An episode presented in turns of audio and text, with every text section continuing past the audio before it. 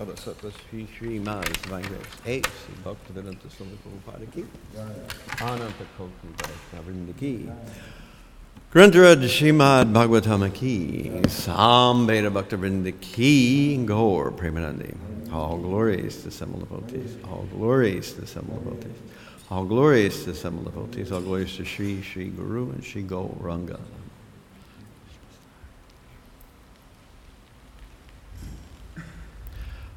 Om Namo Bhagavate Vasudevaya.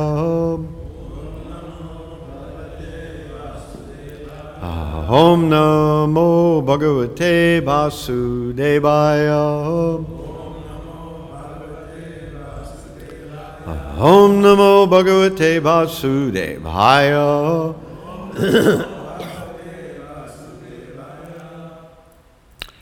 ॐ अज्ञानतिमिरन्दस्य घानञ्जनशलखाय चाक्षुरमिलितं येन तस्मै श्रीगुरवे नमः श्रीचैतन्यामनोभीष्टं स्थापितं येन भूतले स्वायं रूपकदमह्यं ददाति स्वापदन्तिकम्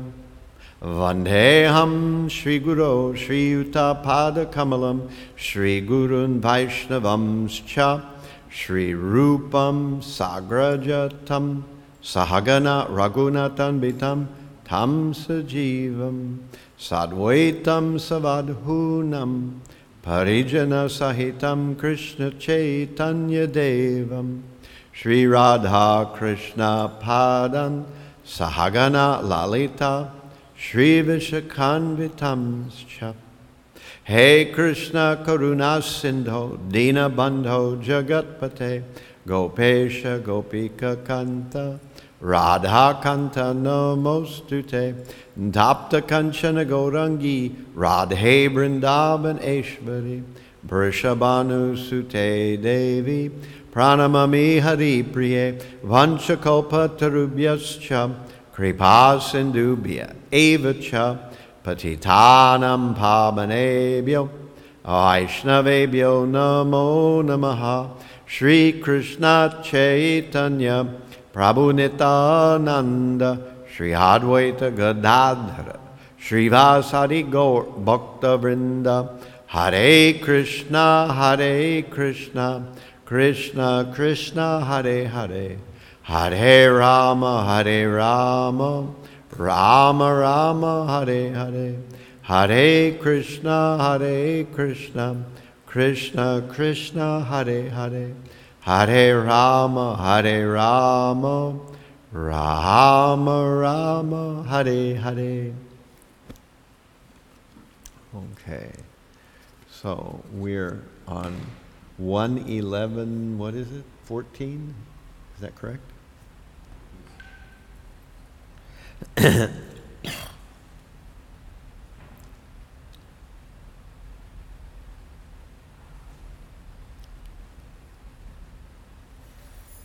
Krishna's entrance into Dwaraka after the Battle of Kurukshetra. Hmm.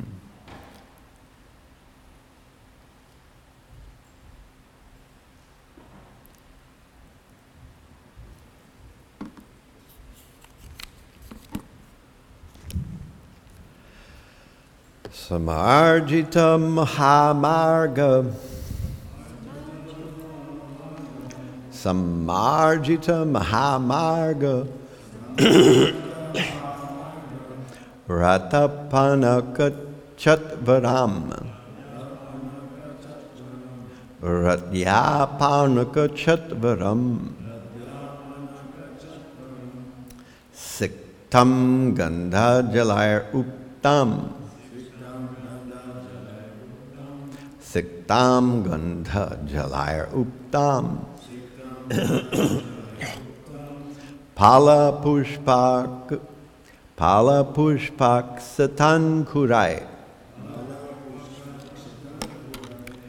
भाल पुष्पाक सतान खुराय।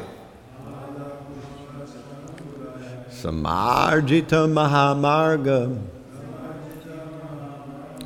प्रत्यापनक प्रत्यापनकछत्वरम। सिक्थांगंध जलाय उक्तां फलपुष्पाक्षथन खुराय।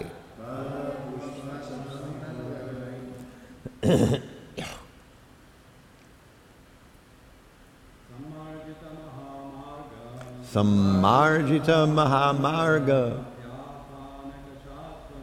Mahamarga Yatyapanaka Chatvaram Siktang Gandhajalayar Uptam Pala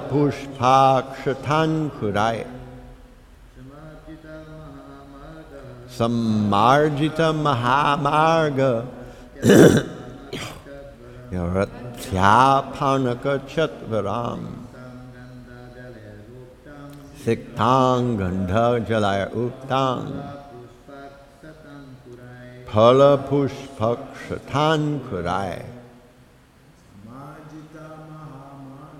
Samarjita Mahamarga Yaratyapanaka Chatvaram Siktang Gandha Jalaya Uttang Phala Pushpakshatan Kurai Samarjita Mahamarga Ratyapanaka Chatvaram Siktam Gandha Jalaya Uttang Phala Pushpak Shatan Kurai. Ladies?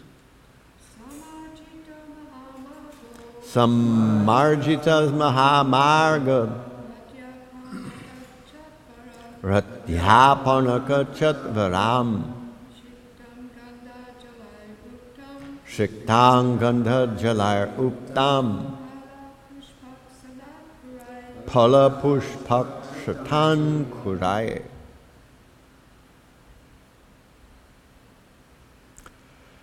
Samarjitam, thoroughly cleansed. Mahamarga, highways. Ratya, lanes and subways. Apanaka, shopping marketplaces. Chatvaram, public meeting places. Shiktam, moistened with. Gandha Jalai, scented water. Uptam was strewn with. Pala, fruits. Pushpa, flowers. Akshata, unbroken. Ankurai, seeds. So the translation reads The highways, subways, lanes, markets, public meeting places were all thoroughly cleansed and then moistened with scented water. And to welcome the Lord, fruits, flowers, and unbroken seeds were strewn everywhere. so I say, can you please repeat?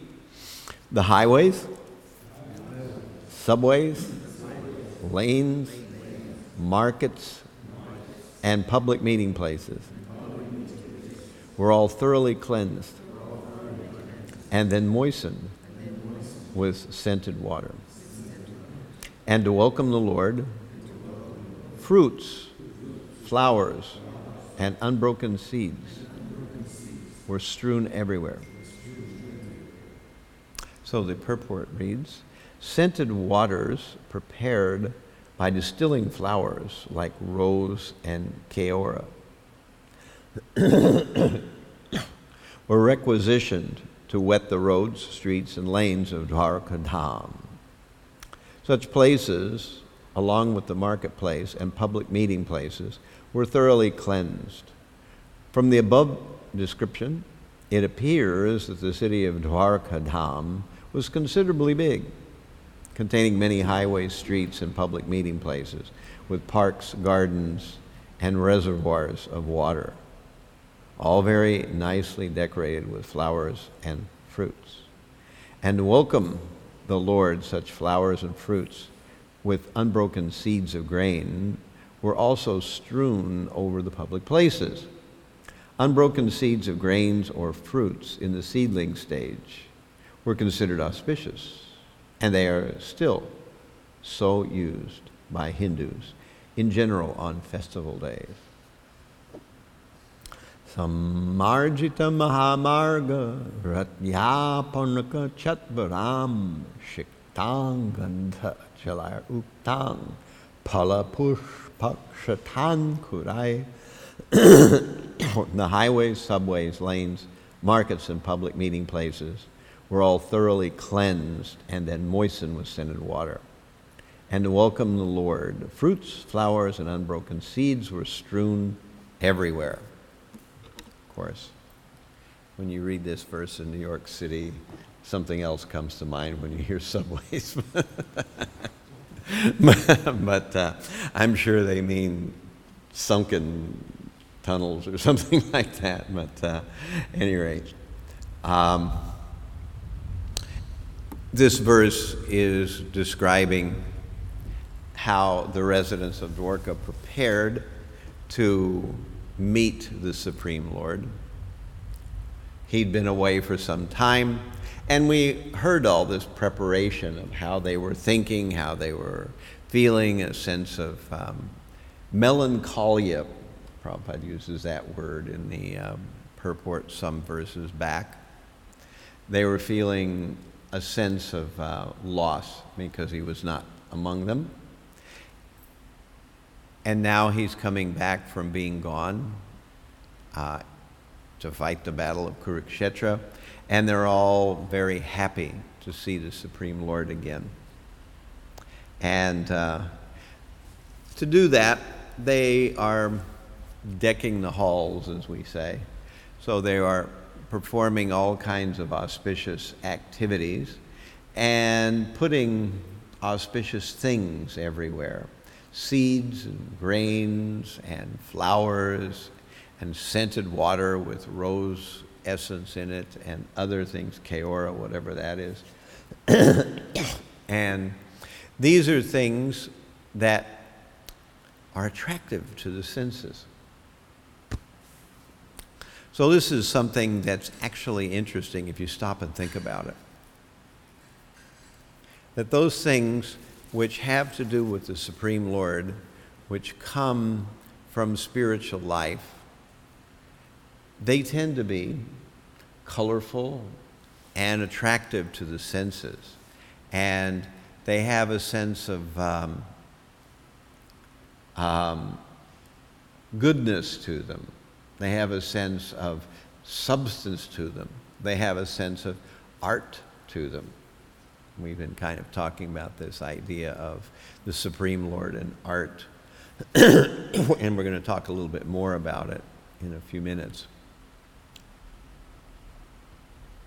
And it's interesting that the things of this mundane world that actually people find um, attractive to their mundane senses are the opposite. They are dark and uh, kind of repulsive in some ways. I mean, all you have to do is to go into a bar and you see that it's dark in there. There's places where people have thrown up. It's hard to look at, it's repulsive in many ways. Of course, people who are interested in drinking, they overlook all that. And we see in general our culture, our culture of waste and artificial needs and artificial production. There's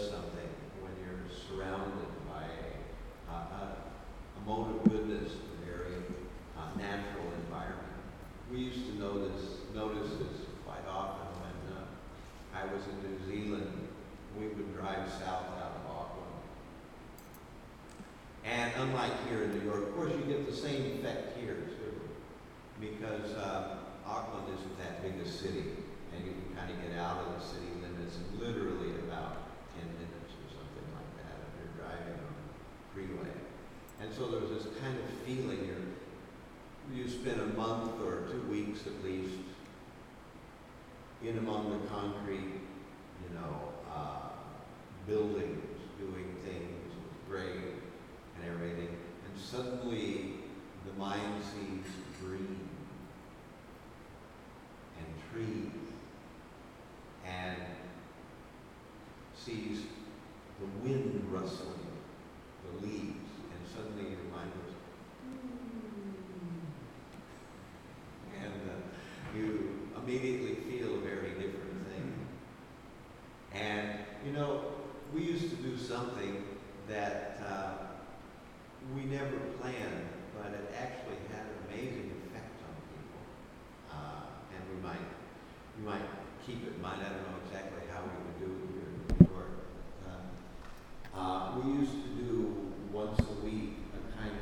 nature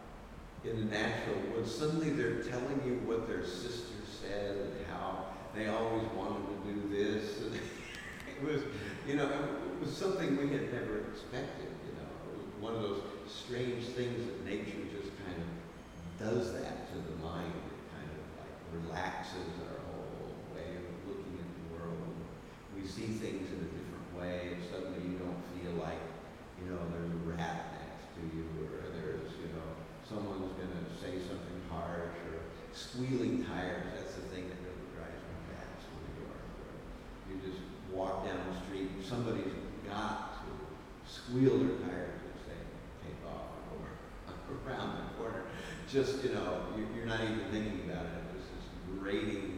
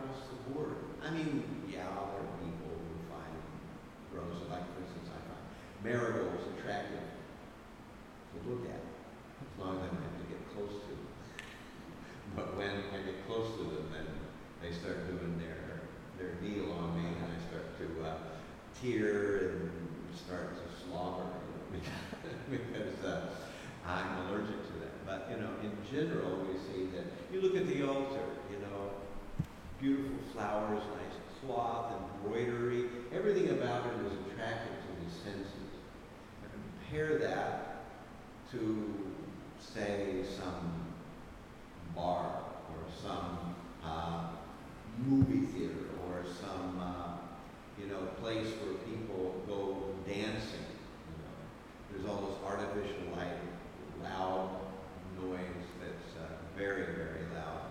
And, you know, things kind of smell funny, and uh, there's no flowers there, you know.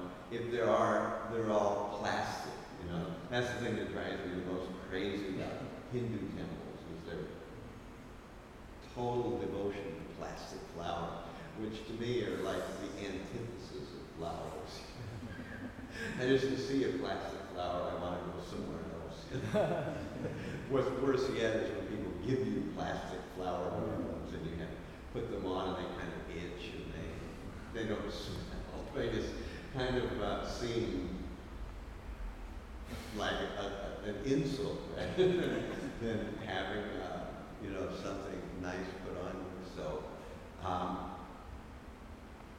these actually, there was a time there was a couple coming here, a boy and a girl, and they were, you know, getting romantic and thinking about getting married. Uh, they were um, both coming to the Krishna Consciousness Center, but they were both coming from a Jehovah's Witness background.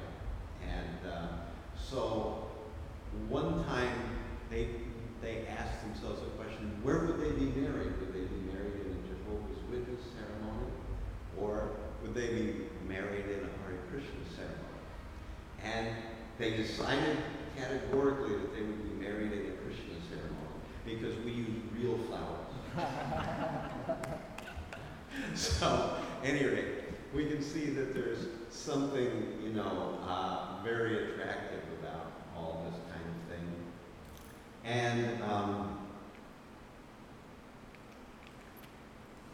we can see also that everybody was turning out to see Krishna.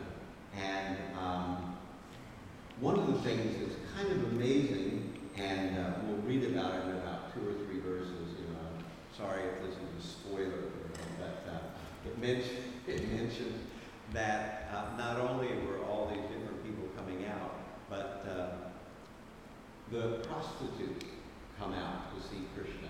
And it says that they were devotees of Krishna. And Prabhupada says, yes, that they are true devotees. So, you know, this is one of those things that kind of like does the thing to our mind. So, okay, they're prostitutes, but they're devotees. How does that work? So, uh, what's what I thought I would talk a little bit about because I think it's an important thing is that if we look at Bhagavad Gita chapter 12, my voice is giving me a lot of hassle this morning.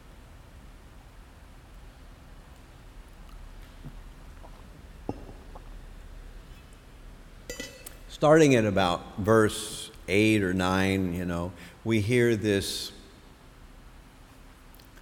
sequence of how someone can serve Krishna. And of course, it starts off with always think of me, become my devotee, you know. So Krishna starts off with always thinking of him. Surely you will come to me.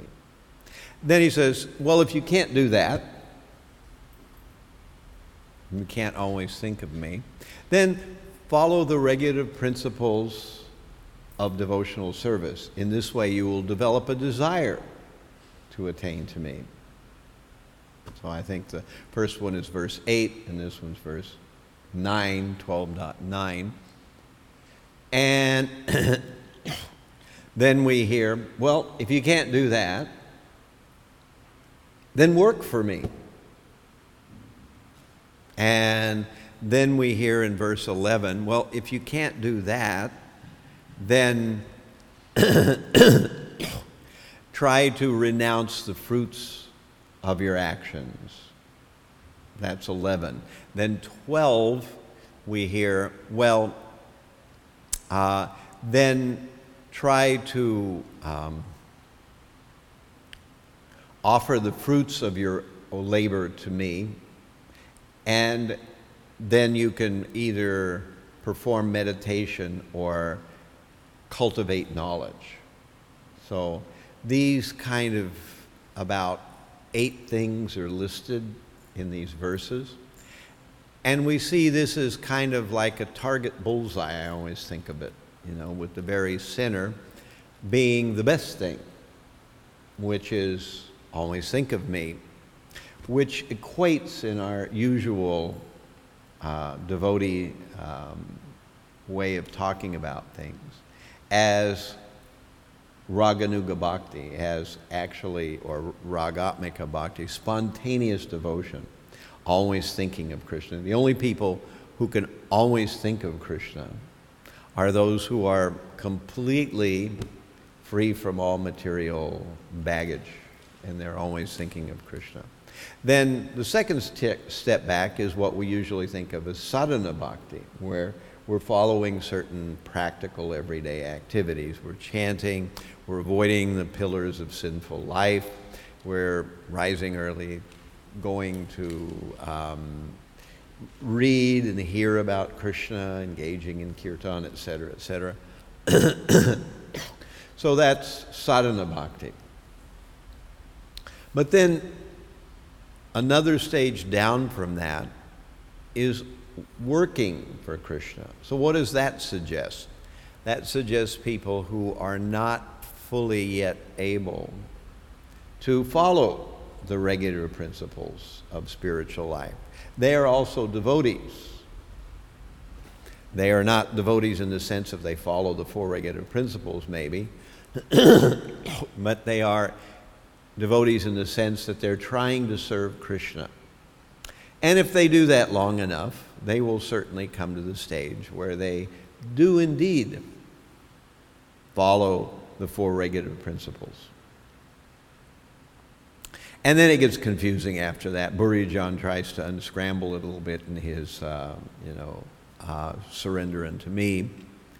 Um, maybe if there's interest, we can get into details there, but I'll just kind of explain it that the verses are not in order after that, that actually the next tier down uh, from working for Krishna is actually surrendering the fruits of your labor. It's not quite the same thing as working for Krishna. Working for Krishna implies that all of our work is being done for Krishna. Whereas surrendering the fruits means that, yes, we're giving some of the fruits to Krishna, but we are also working for ourselves.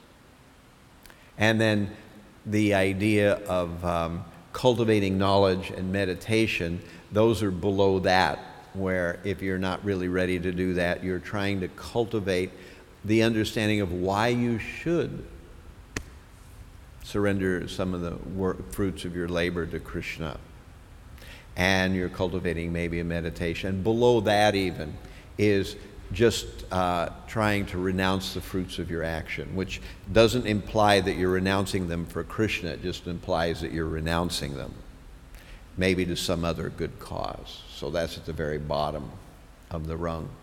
So we see that if you want to look at the whole picture of people coming to Krishna consciousness, you should kind of see that whole um, schedule or that whole structure of people at the very innermost point and people not quite there. And we should not look down upon, or much less discourage people who may be at a wider ring, not quite so close to the center. Because if they are encouraged, eventually they will come deeper and deeper. Through the process of Krishna consciousness, one can eventually come to giving up sinful life altogether. One can then come to fully following the rules and regulations of Krishna consciousness, and then one can come to spontaneous service for Krishna, the highest platform. So, um,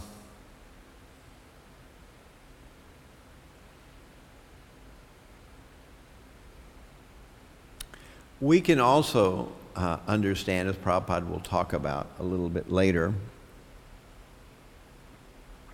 that not only were these things being used, but we will see others come, uh, particularly it's mentioned the, um, um, the, the sutta, the magadha, the vanda, vandis, uh, and the, um, the dancers, those who are dram- drama- dramatists, those who are um, genealogists, those who are historians, and uh, those who sing the Gandharvas.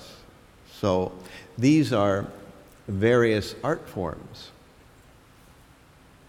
And we've been talking about this in some other classes that we've been discussing, that the arts are actually designed to help us to use our senses and our tendency to be attracted. We've been talking about the attractiveness of flowers and things like that, but art is also attractive. And so is music. And so is drama. And in every culture, if you go far enough back into the art of that culture, the music of that culture, the architecture of that culture, the drama of that culture, you will always discover that it is connected to religious themes. It's always like that. Only in the modern world do we see art for art's sake.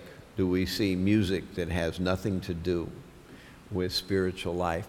Do we hear about dramas that simply portray miserable people having miserable interactions with each other uh, to no good uh, end and eventually dying or murdering each other, whatever they do? you know, so uh, this is our modern world. But these things are intended to be used for Krishna's service. These are the real purposes of the art forms. And they are not something extraneous or something useless because we are sensory beings and we are not yogis on mountaintops where we, you know, try to focus at the end of our nose and keep our eyes half closed so that we don't either go to sleep or get distracted. This is not our process. Our process is to focus on Krishna, and a lot of it is through the arts. And one of the things that you can probably notice is that at least uh, Krishna conscious festivals, for that matter, all Hindu festivals, are messy. They're big and they're bright and they're loud and there's colors and things are happening and stuff is all over the place and people are dancing and things like this because this is how our senses become eventually attracted to Krishna through all these different channels. And various people have their abilities to utilize their forte, either in music or drama or art or poetry or um, whatever it happens to be and to use it to help us to focus in on Krishna. And we see that probably this wasn't the only festival that they have when Krishna is coming back. They have festivals all the time. We see this in India even today, that uh, there's festivals, festivals, festivals, you know, always going on. And in this way, we don't have a dreary life where we're knocking it out in some factory or some you know, um, skyscraper in a cubicle. We are doing some activity, but at the same time, there's breaks and there's this idea that our whole life is within a larger framework of color and music and days where we aren't thinking about what we produce for society or what we want to buy from society. We're thinking about something very different. And uh, this is part of spiritual life. Our uh, idea of um, art, music, drama, poetry, and all the other uh, mime and uh, there's a number of all kinds of art forms. They can help us. Of course, they can also distract us too. So that's the other danger. We have to be careful to use them in the right way. So uh, I want to leave some time for some questions or comments. Does anybody have any questions or comments?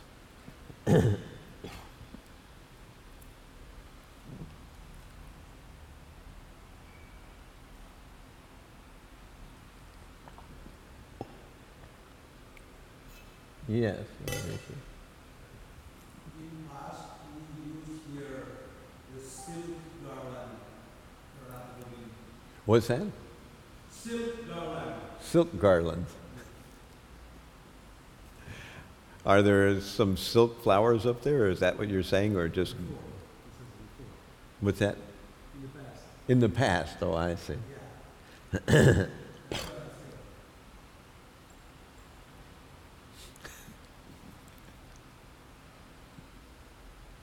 There's something actually amazing. We were talking about, you know, that uh, when an artist paints a flower, you know, it's not an easy thing to do. Generally, in art school, at least if you're studying traditional art, you paint still lifes and then you paint um, sort of um, um, bodily form studies, you know. But uh, takes a lot of effort to paint a flower and make it look realistic. But um, the real flower, it's three dimensional and, uh, you know, it moves. and it has an odor to it, which uh, the best artists usually can't do that. You know, maybe someone's thought of that to uh, include some kind of um, scent with the flower, but uh, uh this is really kind of an amazing thing that we see that the Supreme Lord has an artistic side to him. In fact, uh, we were mentioning the other day, I forget where it mentions it. I think it's in this uh, first canto somewhere, that the birds are the artistic um, aspect of the supreme.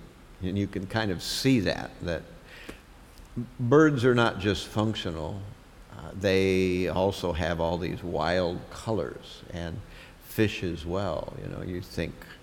Um, of course, we do see animals that basically are just kind of functional. They're brown and uh, they're made not to stand out against the environment. But some animals seem to be completely the other way around, where they are so drastically colorful that obviously camouflage wasn't the idea when uh, they're bodily, like peacocks, you know. They have these amazing feathers, you know, that uh, really stick out. Obviously, there's some artistic thing going on there that uh, a peacock could probably survive without all that, you know, decoration. But somehow or other, the Supreme Lord does something more than what's necessary just to make a function take place. You know, animals need to be able to get their food. Of course, you know, I'm always completely um, uh, skeptical of these scientific explanations for yes, the birds are like that so that the bird will attract the mate of the other side, you know, but we see some birds are just brown, you know, still somehow they manage to have little chicks. You know? they don't have to be painted up like a peacock, you know. Uh, so this is ridiculous, but you know, people say this kind of stuff. Um, and we see in general that besides just doing things just to get them done, the Supreme Lord has this artistic nature about him. He's called the best dresser, you know, so he, he doesn't just dress, he dresses in a very stylistic way.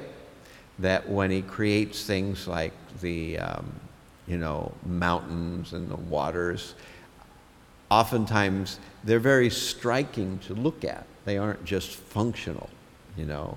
If you look at the um, uh, skyline of some city, generally are all these square boxes, you know. Now, that's not very artistic. But when the Supreme Lord does something, it's very artistic. And we were just reading in the uh, Journey of Self Discovery where Prabhupada in 1973 gives a lecture in Auckland, New Zealand, in an art gallery. And he discusses how Krishna is the supreme artist. You know, I've never thought about that take on it, you know, that he's describing to the people at the art gallery that the Supreme Lord is the supreme artist. And, you know, he talks about uh, how uh, everything is beautiful to see. And things in nature are attractive. Even people who are completely into material life, who are total materialists, still they like to be out in the fresh air, on the beach, or in the country, or something like that. So even people like that still are attracted by the fascination of just nature in the raw without man and his intervention. And oftentimes we try to go somewhere just to be in a location where we don't see the hand of human beings doing something there. We just see nature the way it was, you know, through the ages. Because we are actually appreciating Krishna's artistic hand. In the trees, in the flowers, in the birds, in the fish. Fish are another thing that, uh, uh, and some frogs too. They're like dazzlingly colorful for no apparent reason, you know. Um, they just look amazing. and this shows that the Supreme is not just doing things to make a function, it's not just utilitarian. There is an artistic nature. And uh, so the residents of Dwarka are using their artistic nature and collecting auspicious and um, artistic things to create a climate, an offering. The Supreme Lord needs nothing. He is full in himself, Atmaram, but he will utilize uh, or he will appreciate and accept the things we give him, not because he needs them, but because of the gesture. So when somebody offers Krishna a flower, Krishna created that flower. He knows everything about that flower. It was always his. But it's the gesture that Krishna savors. Without the flower, without the devotee, that gesture would have never taken place. So, devotional service, especially very high devotional service, is all about these gestures, and that's what Leela and Rasa are all about. Various gestures to please the Supreme Lord because he already owns everything, he already has everything. He already doesn't he doesn't need anything. And he has so many people already serving him. Why does he need one more? The fact is that he wants everyone to serve him, but he will never force everybody to serve him. So each one living entity that turns from being ignorant or uh, avoiding Krishna to being focused on Krishna, Krishna counts that as a special blessing and he tries to reciprocate. Okay, so uh, any other questions or comments? And we'll, yeah.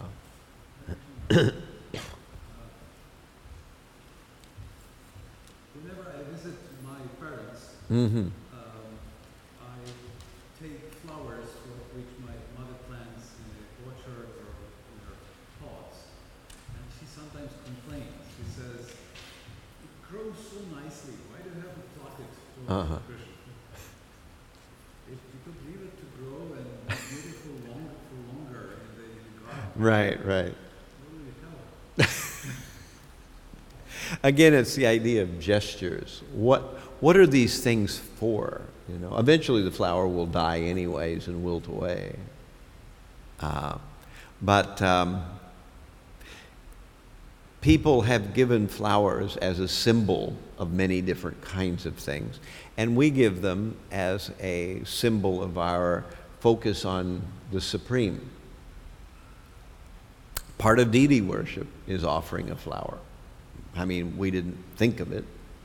It's part of the, you know, Archana Paddhati, that uh, the activity of doing worship for Krishna. We have chamara, water, we have ghee lamp, incense, flower, and a article of uh, cloth, uh, and two different kinds of fans. So um, we are learning how to utilize everything for Krishna. So if something is being utilized for the Supreme Lord, that was its final and most important use. Uh, if a flower gets offered to Krishna, there is nothing better that could have happened for that flower. Not that it grew to old age.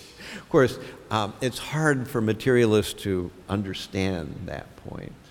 That what is the world for? What is the universe for? It's not for me to enjoy. It's not there for itself. It's there for being part of a whole collection of things, a universe full of things that can be offered to Krishna in some way or another. And since each thing has its different nature, how we would offer it to Krishna is different. And, you know, if we offer a flower to Krishna, it's better than we um, just let it go. Of course, um, I do mention the fact that we should not um, pilfer flowers and, and offer them to Krishna. Although for the flower it's a good, a good thing, for the Hare Krishna movement it's not a good thing. Uh, and at one time uh, we were doing this routinely. In fact, some temples had a whole flower uh, pirate thing going where they would go to some park or something like that in the middle of the night and pull baskets of flowers and then offer them to the deities instead of buying them. And uh, I, you know, uh, I think I, I still cringe when I hear these kind of thing. I, am hoping that our movement has finally gone beyond that. Of course, it is true that the flower being offered to Krishna is better than if it remained with the owner and this and that and the other. But the negative effect it has on people and their attitude to the Hare Krishna movement, I think, outweighs the benefit that it has for the flower. any rate, that's part of the history of the Hare Krishna movement. Yeah. I hope it's the history. yes, Risha. Was that? Yeah. But when Jagannath was Sita's new mother, he was uh, taking the first uh, fruits and roots, simple thing, but he always wanted opulent food. Mm-hmm. So therefore, from that place, all of a sudden he vanished and he came Right. by inspiring king in the. Right. He came Jagannath Puri. And eventually wound up in the temple. Right, right, right. These are all pretexts. Krishna never does anything because he really needs to. Everything he does is based on a pretext. so, um, the cowherd boys, you know, they are playing with Krishna and they say, My dear Krishna, uh, we are hungry. What should we do? And Krishna says, Well, go ask the Brahmanas. So um, they're not really hungry. They're just wanting to engage in another pastime with food involved. And Krishna is telling them where to go to the Brahmanas. Of course, they go and the Brahmanas turn them down. Then he says, Well, try going to their wives.